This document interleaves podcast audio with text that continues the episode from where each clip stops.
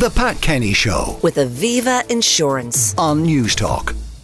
UCD Students' Union has today launched a report revealing just how bad the situation with student accommodation has become. The acute shortage of beds for students who are enrolled in UCD and other colleges around the city and indeed around the country has meant really long daily commutes for some students.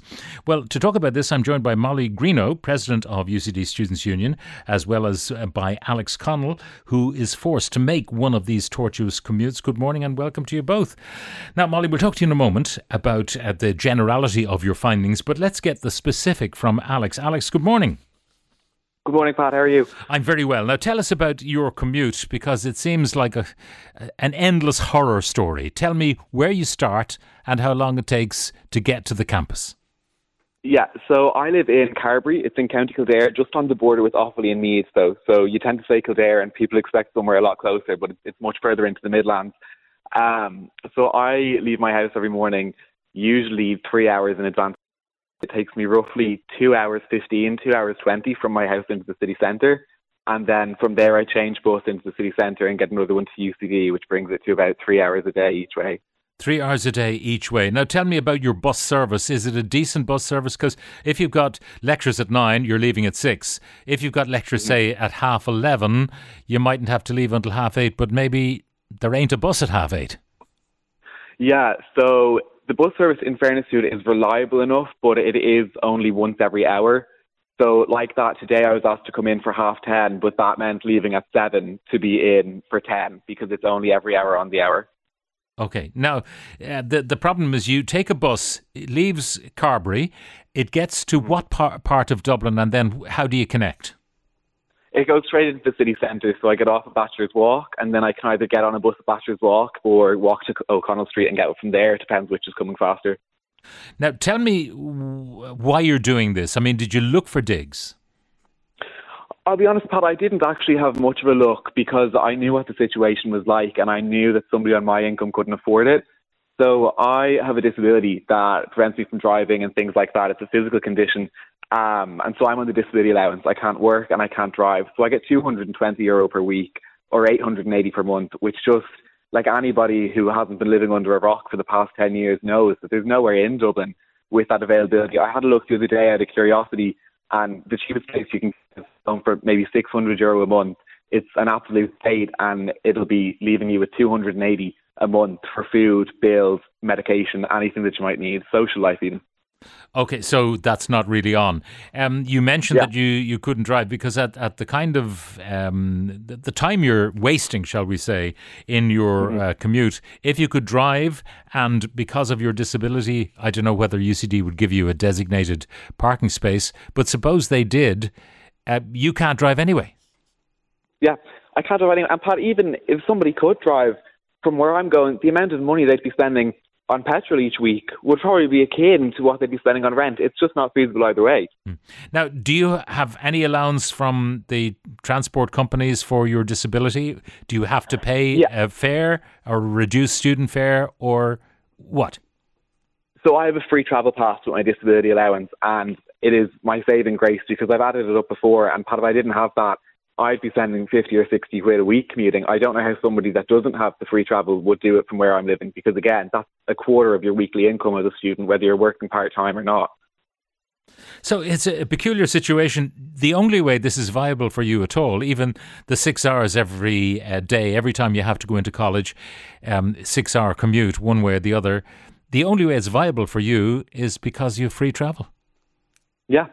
Like if, if I was if I was perfectly fine, I was working part time, twenty hours a week, two hundred quid.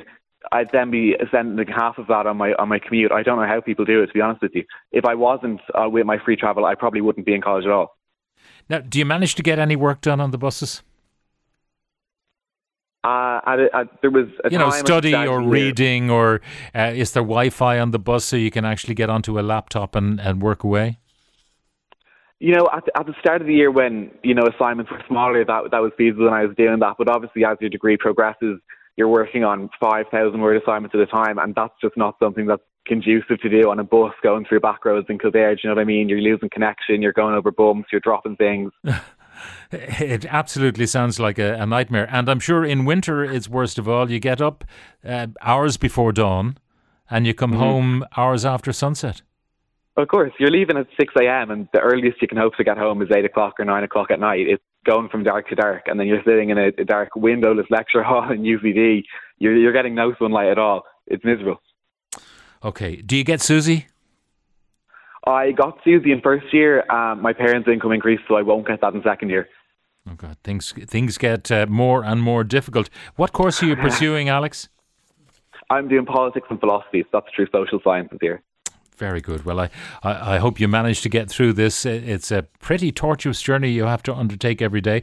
Uh, maybe it's not typical, but it's certainly demonstrative of what some students have to go through. And Molly uh, Greenough, president of the Union, UCD Students' Union, uh, is going to tell us more about the generality of the problem. Molly. Thanks so much for having me on today, Pat.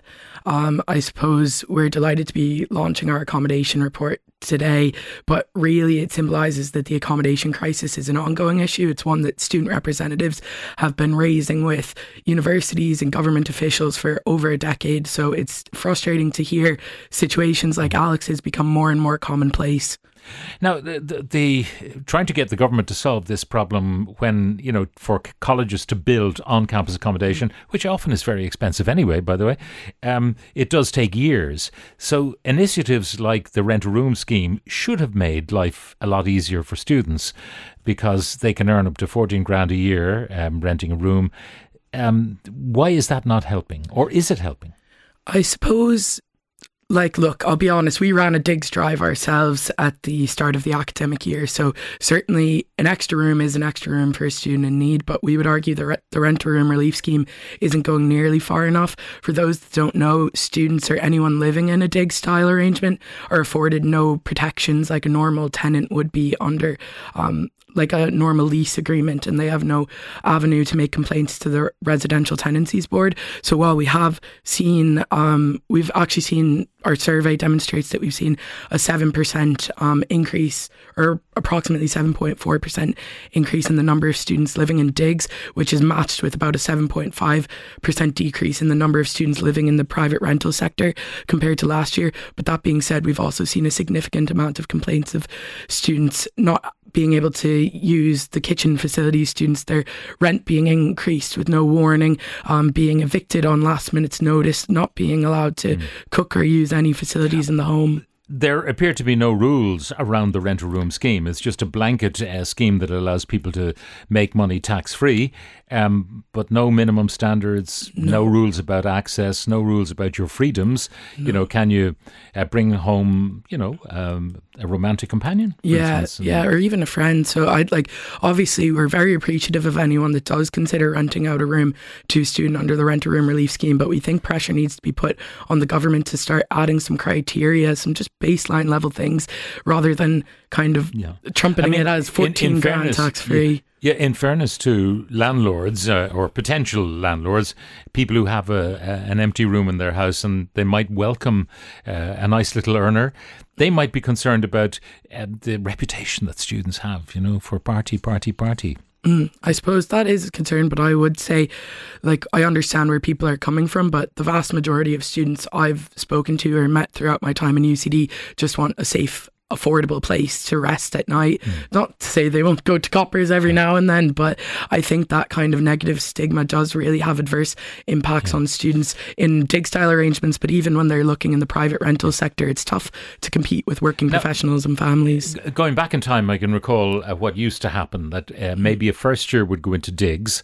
because the parents were a bit worried about uh, mm. their uh, young folk being at large in a big city without some sort of custodial eye. Um, and then after maybe the first term or the first year, they would then go into, you know, share a house with somebody. Uh, and that's the way it used to evolve. And there are people, of course, at the other end, graduating all the time and leaving and going their own separate ways. You'd imagine there'd be a steady state. Once the student body is not expanding rapidly, the same kind of number of people arriving for accommodation would equal the number of people leaving, mm. freeing up accommodation. Is that not happening anymore? I suppose it's not, and it's it's difficult to kind of separate, I think, the student accommodation crisis from the wider housing crisis. So it is true, but I think, like, even when I would have been in second year and stuff, that's exactly what we did. It wasn't, it was still difficult to find somewhere, but you were able to get a group of friends and find somewhere Yeah. in about a month looking.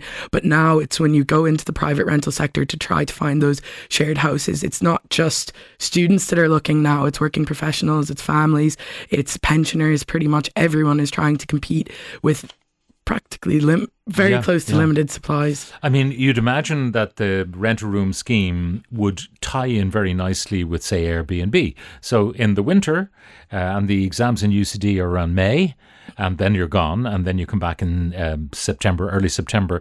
So for June, a bit of May, June, July, and August, you could be doing Airbnb that room. Uh, and then students in the winter. I mean, it could be quite a cozy um, arrangement. I, I wonder why more people are not doing it. Yeah, I suppose to be honest, it's not something we'd like to see kind of continue to be kind of the crux of the solution in our view. Um, we I think it is a room for a student, but beyond that, you go to college to kind of get a degree of independence and autonomy, and it's important to push yourself out of your comfort zone and meet different people. We'd argue that you aren't getting that in dig style arrangements, and it's really having adverse impacts on students' mental health. I suppose not to get into Airbnb, but we'd argue that those are also part of the problem as well. Yeah, I mean, those who used to provide accommodation for students are now fully Airbnb. Yeah. uh, and I, I can appreciate that. But uh, you know, the business of mental health because you're in digs, I, I hmm. don't buy that. That. You you, have mental health problems because you're living with a, a landlord or a landlady in digs.